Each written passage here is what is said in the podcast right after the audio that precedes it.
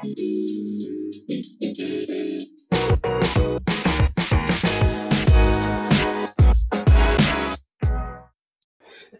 everyone, and welcome to Tell Me What You Really Think. Hi, Tommy. Hi, Lisa. Hey, Tommy, do you have city water or private water? I now have city water. I had private for my entire life, and up till about 10 years ago, I now have city. Why'd you switch?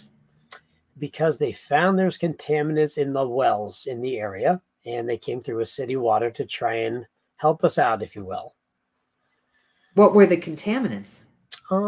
There was a few different things. There was ammonia. There was some other chemicals related to a bottling plant that were here. Cancer-causing chemicals? Oh, yes, absolutely. Yeah, that's scary. And, you know, there is more and more that we're hearing about with that, you know, when places are where there were military bases and so forth, where the water is so bad. So you switched to city water so you'd be safer. That was the plan. Yes, that is the hope. Smart. Well, did you know that long ago, water pipes were made from lead? Oh, yes, I did. So millions of homes had lead pipes going into their home. So what do you think happens with the water that goes into the house?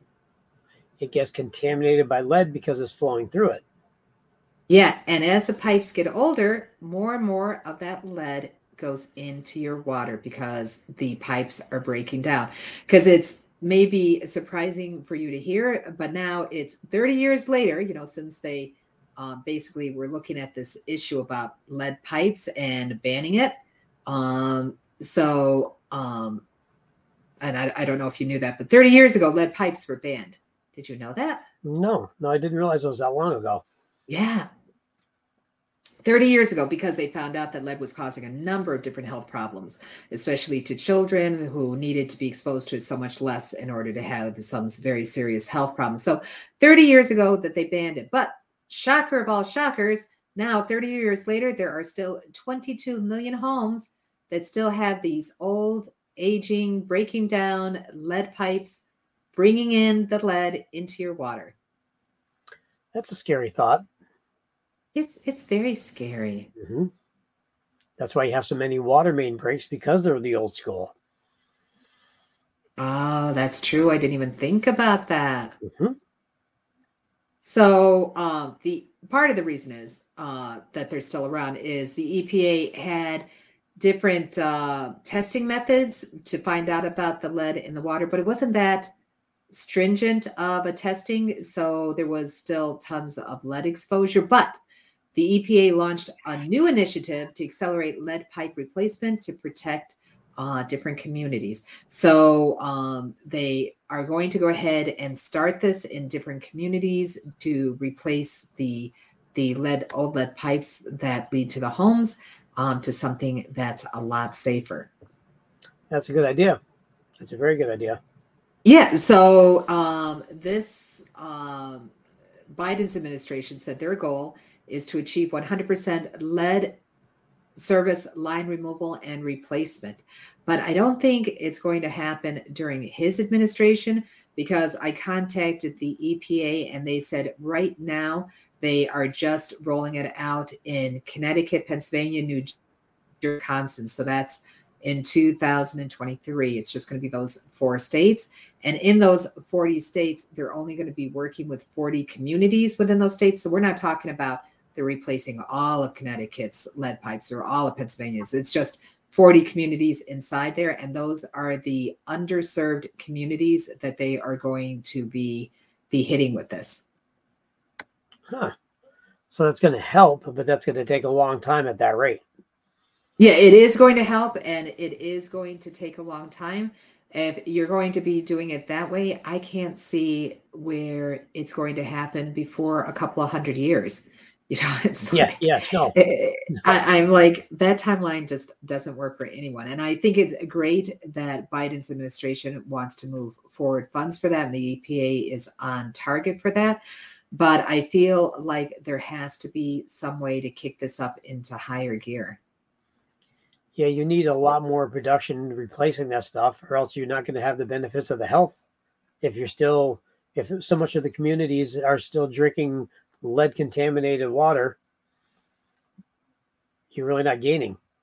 Yeah, and I feel like if they go ahead and they scrutinize their budget better, they're going to find the money to do this. I know when long time ago, I was in elected office, and we had to look at the budget, and there were certain people who wanted just to rubber stamp it through. And I went ahead and really scrutinized it and looked at different people's budgets. And from that was able to find more money for underserved communities, like a rape crisis counselor who spoke Spanish for the Spanish communities and things like that. And I feel like on the federal level, if they did the same thing, we would have the money to kick this up into high gear. Because right now, if you look at grants.gov about different grants that the United States gives, we give a lot of money to other countries on programs that I think really could wait. Things like we have, to support art in Iraq, and we'll give, millions of dollars for that. And yeah, art is important, and, art helps build a civilization, but we have people drinking lead water, and it's only going to get worse every year. Yeah, they got to prioritize it a little better, because stuff like that and making people wait for just basic amenities is wrong.